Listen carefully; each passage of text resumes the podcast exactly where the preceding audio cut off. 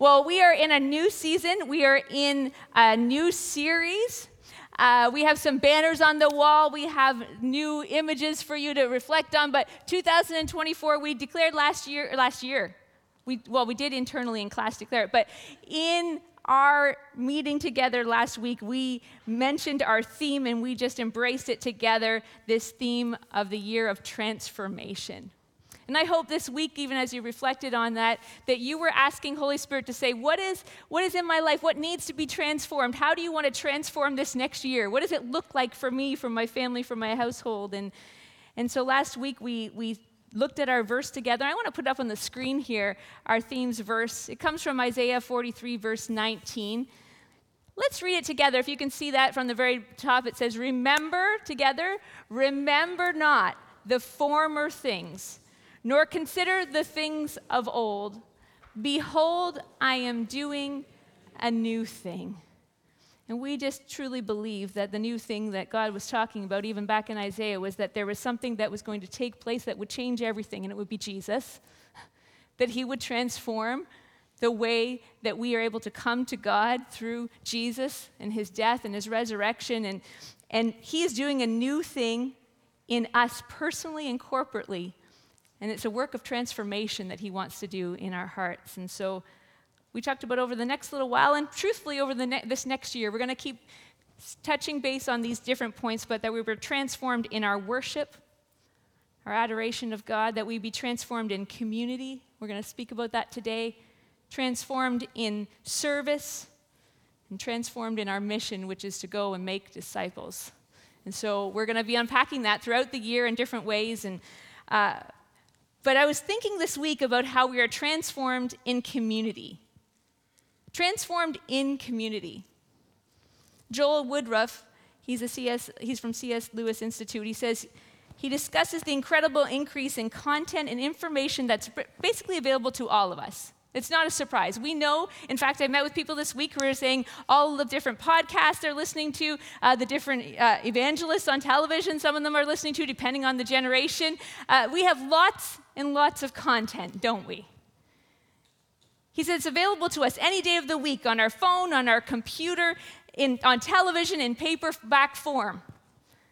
But he asked this question. He says, with all this information now accessible, about the Bible, Christian spirituality, discipleship, theology. Why aren't Christians behaving more like Jesus? Maybe you've asked yourself that same question, maybe even this week, but why aren't Christians behaving more like Jesus Christ? He asked. And I think the problem comes down to the fact that, and he says it better than I do, information in isolation doesn't lead to spiritual transformation. Just information enough. It's, it's not enough just to, to fill yourself with everything that you can get your hands on and how to be a good Christian. Uh, you, all of those things in and of themselves, isolated, is not enough when it's isolated from others and from accountability and from the Holy Spirit's work in our lives. And so today I want to just unpack a little bit about the reason why community is necessary for transformation. Uh, this week, well, let me give you a little bit of backstory. About three years ago, maybe, perhaps it was during COVID, uh, but three years ago, I started to. Um, I was in a church where there was uh, an artist that rented space down the hall. And that artist, she would do lots of painting and painting classes. And so one day we brought our church, like a small group from our church, to this class to, to do some art. It was just a fun way to gather. We had people who weren't from the church who came and as well, and people could bring friends. And so uh, I start to, I joined it as well. And so I was painting, and I realized that there was this piece of me that I had left behind way back in grade nine art class uh, that really, really enjoyed doing art and art of all sorts of, of mediums. Um, how many people enjoyed Lindsay Cox last week, who was able to paint a picture for us? Come on. We didn't get to formally thank her, so Lindsay, we just want to thank you for your work on, on that, um, that painting, which is now in the foyer if you'd like to see it. But Uh, art is just, it speaks to us, doesn't it? And some people, they find it very therapeutic. And I realize it's very therapeutic for me to do some kind of art. So I've tried some watercolor painting, I've tried acrylic painting, I've, I've done a few little things. I'm not going to show you any of my artwork because it's just between me and Jesus, right? And maybe my kids who I ask them, What do you think of your mom? but artwork uh, it, it has this beautiful effect, and, uh, and it actually is a little bit of therapy for me. So I, I try to, on my day off, once in a while, to like just get out a paintbrush or, or whatever, to, to actually be able to just process and, and use a creative side of me that wasn't there before. And so this past week, I, I decided I didn't want to make all the mess of, of getting all the paints out. So I grabbed uh, this art kit that I'd been given by a family member, and I opened it up, and I found these pencils inside. And they're art pencils. And I thought, oh my goodness, I haven't used art pencils since, again, grade nine art class. And I pulled them out and I realized there's all these different types of pencils in the box. We're not talking about coloring pencils, we're talking about the different uh, grades of pencils used for shading. How many people know what I'm talking about? All right, it's good to know. And so, as I'm pulling these out, different grades of pencils, I'm seeing that some represent this soft, shading versus hard lines that give definitions. And I'm, I'm having fun, I'm sketching, I'm realizing there's joy found in having so many options and variations in the box. And uh, on the surface, they don't look very much different, these pencils, they're all the same. But when applied, pressure's applied, they all have something unique to offer the bigger picture. And of course, like a good pastor, I came up with an illustration of that. And I realized we may have all the information, uh, about worshiping Jesus at our disposal. But without community, without community, you can't truly be the work of art that God intended you to be. He needs the different aspects within the body to make us a work of art. You need other people in your life. And my intent is not to repeat all my messages that talked about the body of Christ, the bride of Christ, the family of God. No, what I want to talk about is this actual area of transformation. Why is community necessary for transformation? If you're still working on your uh, New Year's resolution, uh, I want to congratulate you. How many people are still on track? Raise your hand.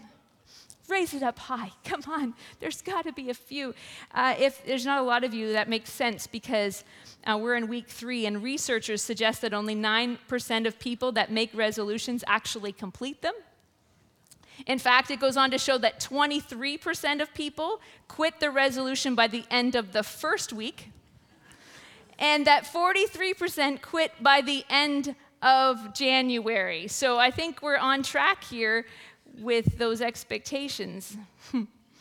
there are all sorts of reasons for this. There's this, the lack of goal setting, there's the unrealistic expectations that sometimes we place for ourselves, and but among them is this thing, one of the main reasons is actually accountability. Accountability. You know, we are so more successful reaching our goals when we are more accountable. Why do we need community in order for transformation in Christ to be realized? Well, I tried to say this about a dozen different ways, but it always landed around this that humans, humans are flawed. I had humans inc- are incredibly flawed, but I felt that was dark for a Sunday morning. You know what I mean? But we, we are flawed, aren't we? My husband says I have two flaws. One is I never listen to what he says, and the other was something else. I can't remember.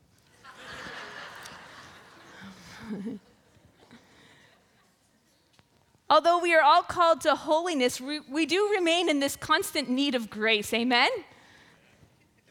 Romans 3:23 all have sinned and fall short of what? The glory of God. I believe it's why community is so necessary. Community is necessary. It's why Ecclesiastes says two are better than one because they have a good return for their labor. If either one of them falls down, fails, the other one can help them up. But pity anyone who falls and has no one to help them up. You see, Jesus, he could have had this one sided ministry to the multitudes, him on the hill and distance between him and the crowds, but instead he pulled 12 people really close to do life together, and they did, and they were transformed. He walked with them, he taught them, he corrected them, he loved and encouraged them. He also challenged them, and I know for certain, based on scripture, that they challenged him not in his uh, godliness or not in his purity, but rather in his humanity with their questions he himself was asked by those in his group. And at times, he was probably challenged also by their lack of faith and their lack of understanding, and he communicated that as well. And so, my question is this in light of your need for being challenged, who are you in close community with?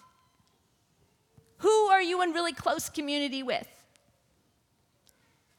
Who do you have that's close to you in light of the fact and that by nature you aren't perfect and you need to be challenged to follow something greater than yourself that you're not um, you're not as strong as others see you to be that you need the encouragement of another one or two people in your life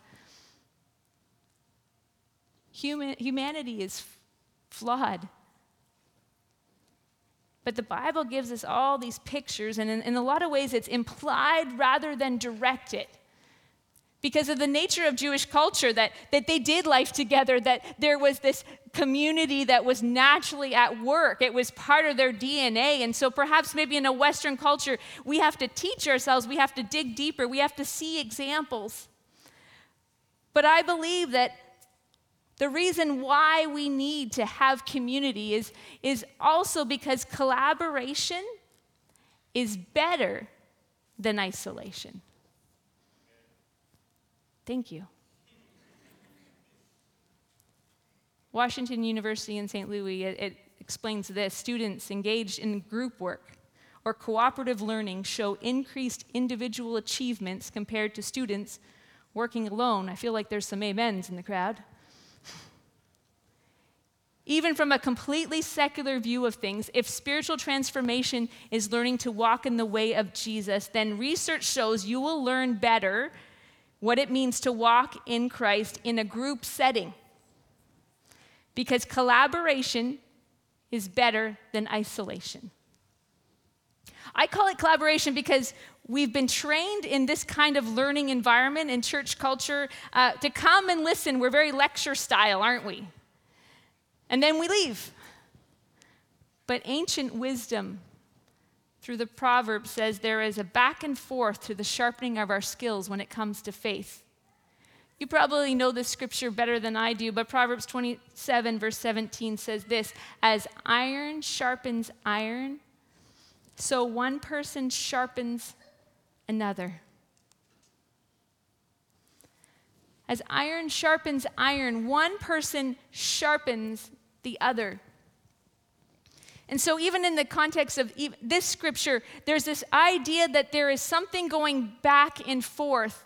And in fact, we believe it to be a communication. Some of it is nonverbal, but there's, there's a lot that is involved in verbalizing things to one another. Because transformation within community isn't void of communication. And that's where we kind of fall short. I know, and I've had people say to me here before that there's times when you've walked into this church and you've walked out of this church and you haven't said a word to one person. I'm not going to ask you to raise your hands. But it's possible if you work hard at it. It's possible if you choose not to be the one communicating.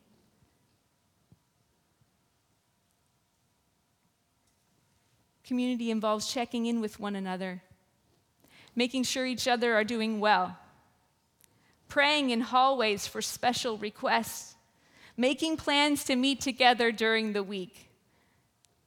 Uh, Diane, I got your email this morning. Thank you. We will get together. Don't wait for communication within community to happen.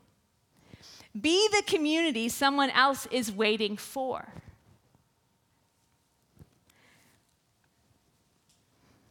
It's our natural tendency at times, and I think it's because we've, uh, we've maybe we've mastered the art of small talk. extroverts more than introverts in that manner. But small talk stays really surface. And I don't know about you, but after a while, the small talk gets kind of, ugh, ick. Who said ick? Absolutely. My hope, my prayer is that we would take those conversations that could lean towards shallow, and even in a church of this size, that we would have at least one, if not two, conversations before, after, or, or, maybe not during church, but some of you are texting one another, and that's okay if it's about this and about what God's doing in someone's life. But here's the thing is that there needs to be some kind of communication, and my prayer is that communication would be spirit led. That it would draw us towards something deeper in our walk so that transformation can take place within community not just based on what someone's saying at the front, not just based on what the scriptures are saying as we're reading them. Yes, those are all important, those are huge, valuable pieces within the body of Christ, but that community would strengthen the transformation that's happening in our life. The King James Version, it says the same scripture from Proverbs. It says, As iron sharpens iron, so a man sharpens the countenance of his friend so that there's actually a change that could take place. And you know that one person, what they're saying, has sharpened or changed the person to be more like the other person in a way that is positive, is what the aim is. That you would be more like Christ because they're showing Christ likeness, and there would be this sharpening that would take place. And it would change what others even see happening in your life the change, the transformation, it becomes visible when one disciple of Jesus is not only rubbing shoulders with another disciple of Jesus, but they're sharing insight and encouragement and with another disciple, that they visibly become changed in their dialogue with one another. And sometimes that looks like tears, and sometimes that looks like conviction, and sometimes that looks like joy, and sometimes that looks like peace coming over your life. But you have the ability, you have the power as believers in Jesus, fellow, uh, fellow believers in Christ, together, brothers and sisters, to be able to bring that out in moments of encounter that can't all just happen here in this building, that must happen by doing life together. Amen? And so that's why. Uh, it's really important as we talk about even the meetups, which is only one aspect of this.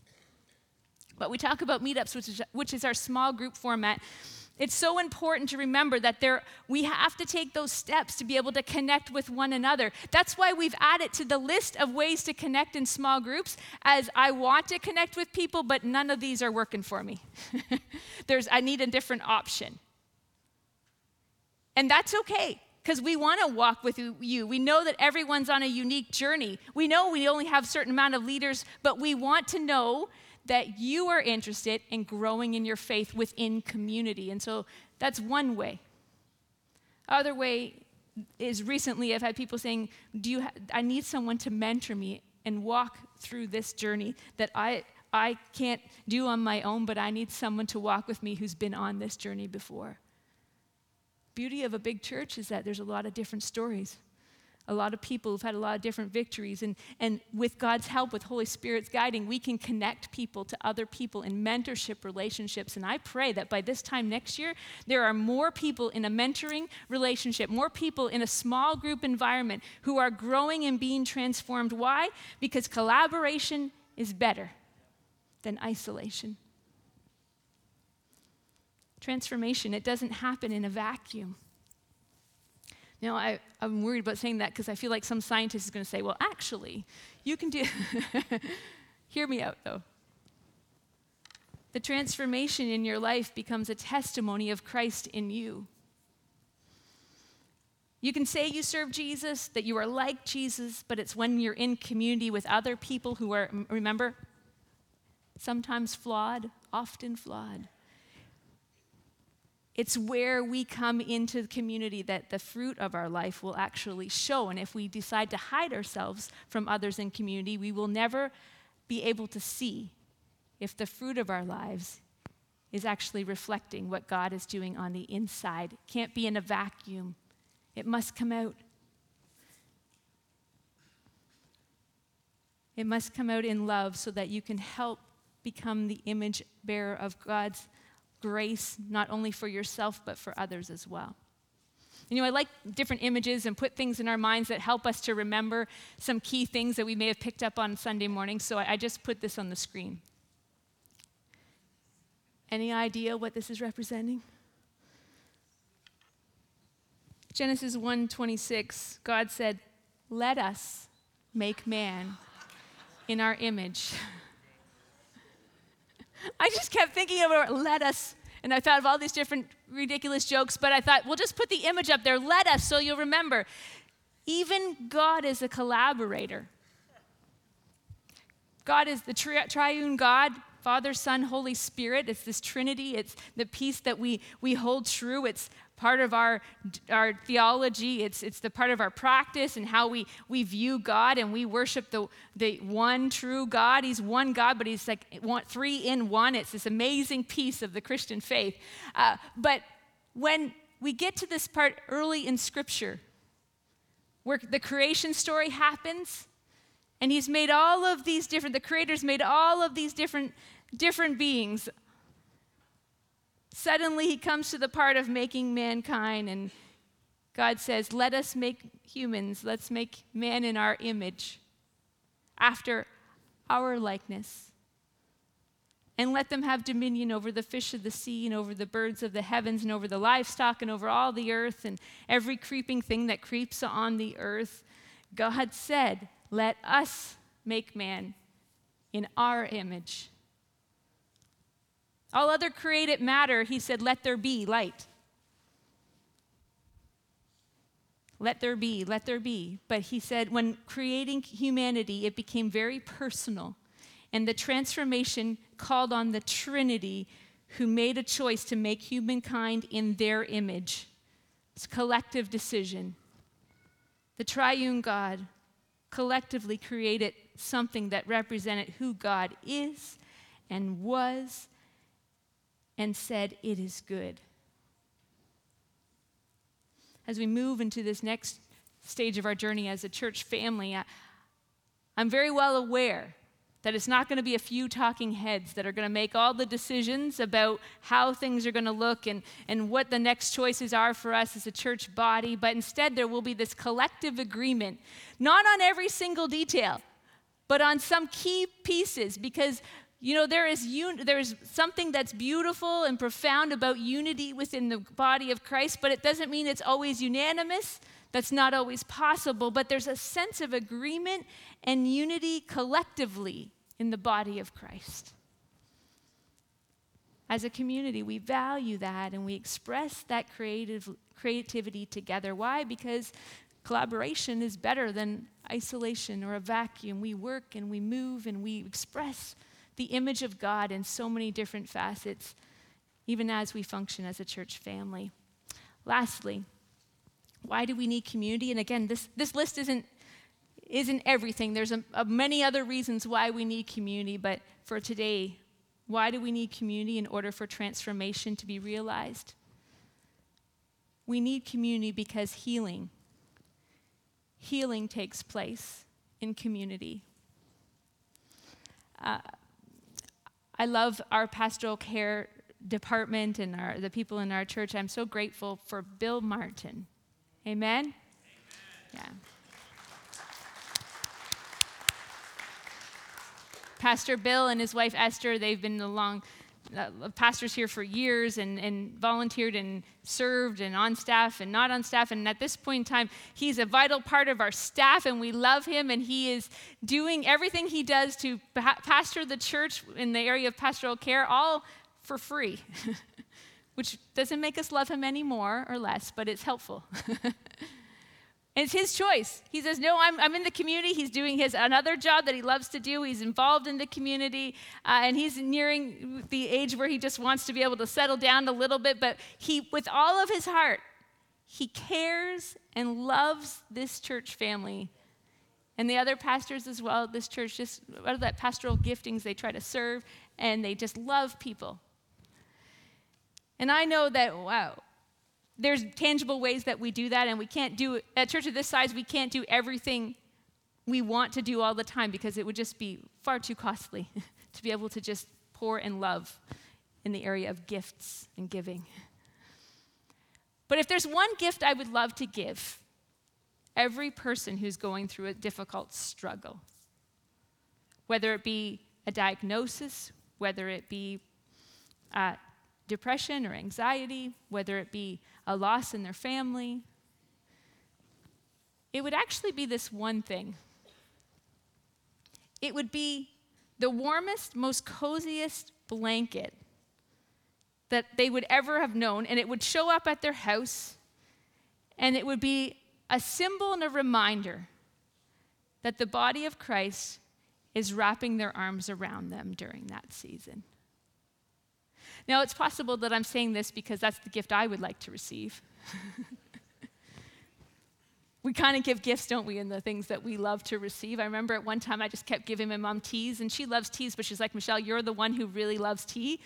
I, she still had tea from two years ago, and I just kept giving her tea. She never said that actually, because she's too gracious, but gracious as a mom. But I realize I'm giving the gift that I want to receive. But hear, hear me out.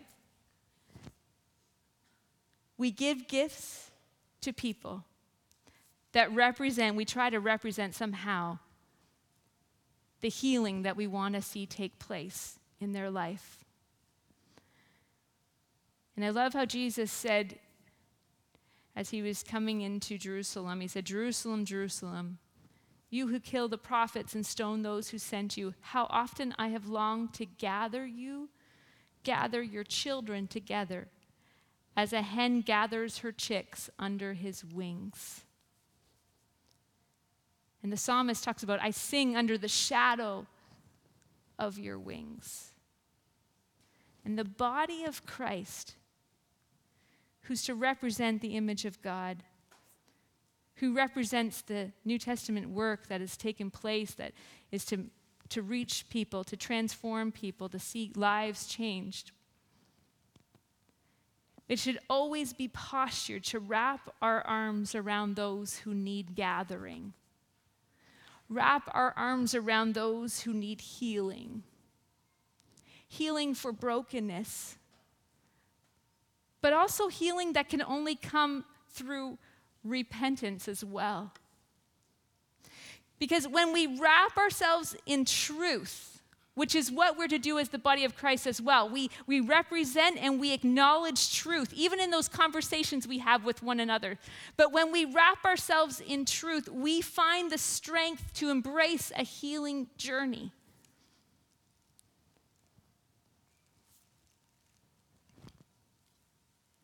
In the scriptures, it says, Therefore, brothers and sisters, since we have confidence to enter the most holy place by the blood of Jesus, by a new and living way opened for us through the curtain that is his body, and since we have a great priest over the house of God, let us draw near to God with a sincere heart and full assurance of faith that that faith brings, having our hearts sprinkled to cleanse us from a guilty conscience, having our bodies washed with pure water, let us hold unswervingly to the hope we profess, for he who is faithful, he who, who promised is faithful.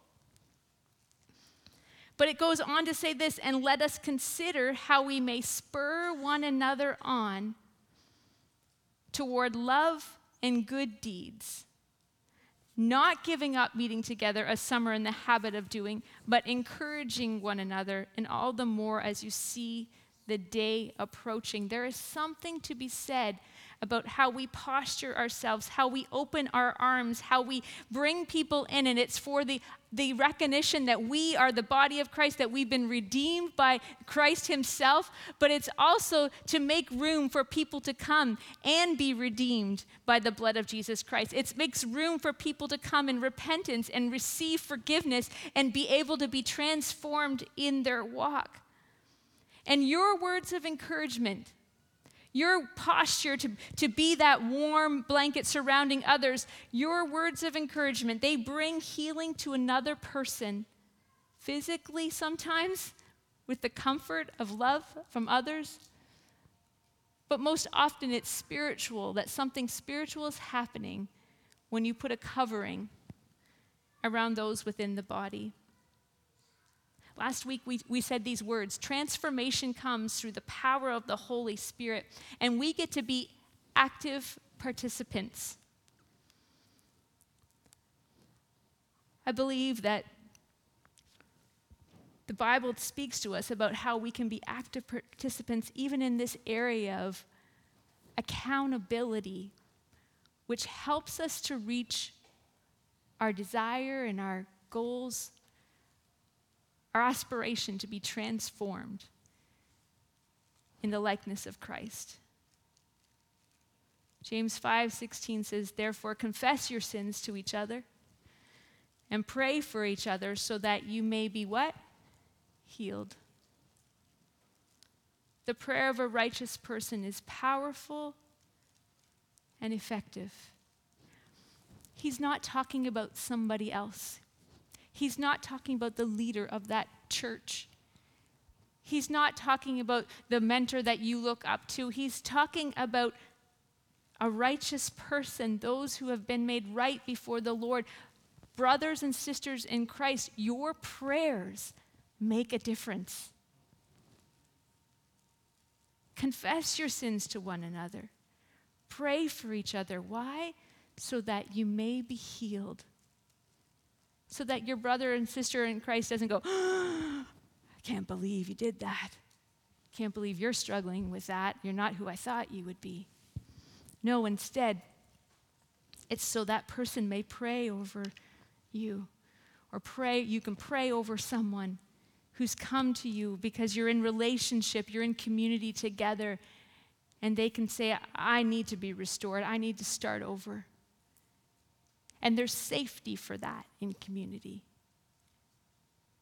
There ought to be safety for us in community. James 5 also says, Is, is anyone among you in trouble? Let them pray. Is anyone happy? Let them sing songs of praise. Is anyone among you sick? Let them call the elders of the church to pray over them and anoint them with oil in the name of the Lord. And the prayer offered in faith will make that sick person well. The Lord will raise them up. If they have sinned, they will be forgiven. And that's why we're to confess our sins to one another. That's why we're to walk in this, not again in a vacuum, but walk in community with one another because of the truth that healing takes place in community. And God wants to do a transformation in our lives that will transform entire communities. It starts with us choosing to keep ourselves in proximity to community. Sometimes it helps with us choosing to have the conversations, even with those in our small community, in our home, our husbands, our wives, or, or our children, and we need to have those real honest conversations. Practice it there first, confessing to one another the need for salvation. But it, then it grows and it becomes ability to be able to do that in safe environments, small groups, mentorship, relationships, and friendships that go deeper than the surface. And so, where does this bring us to today? Well, I'm going to call the worship team to come on up. The question is what action do we need to take to be fully in community as a believer? Well, first of all, I want to break a myth.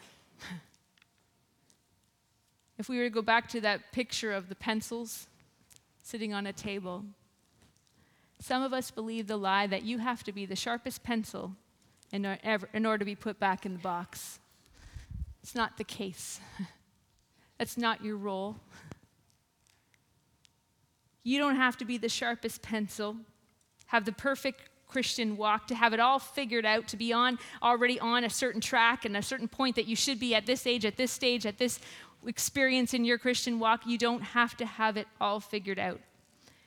You can let the artist, your creator, do the refining, the sharpening through His Holy Spirit and through collaboration with the body of Christ, iron sharpening iron, that you would be able to come forth in a way that would help you to bring your own perspective, your own shading, your own wonderful dimensions to the body of Christ. But you got to be in the game together. You got to be in the box together. You can't do life alone. Holy Spirit, these are just words on a page if you don't breathe your life into them in our hearts. God, I'm learning very quickly that even messages that seem like they're insignificant at the time are actually very timely in individuals' lives, that the Holy Spirit is bringing to the surface things that we need to hear, and the rest might go to the wayside, but there's something here for everyone today regarding transformation in community, through community, with community. And so, God, I pray that you would sharpen our insight,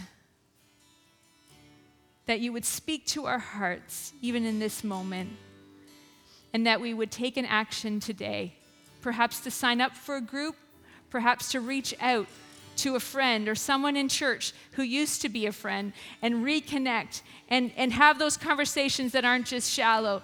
That we would choose to be a part of with others, Lord, that we would serve with others so we're in more connection with one another. That we would reach out to a pastor and, and express our needs, that we would confess to those trusted members in our household or, or those who are in community in our groups, that we would say, I need help. I need God's forgiveness. I need to work through these areas of struggle in my life. I can't do it by myself anymore. We pray by the Spirit of God that the enemy would be silenced in Jesus' name, telling us that we can do this all by ourselves. It's not true.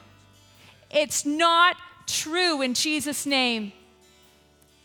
Find your people, find your community, and allow the God of all gods to gather you together collectively under his wings today and tell you you are safe, you are redeemed, you are a work in progress, and he has more for you. He wants to transform your life, he wants to bring forgiveness and wholeness, he wants to give you brighter days ahead and vision. Allow the Holy Spirit to remind you of those truths today, we pray. In Jesus' name. All God's people said, Amen.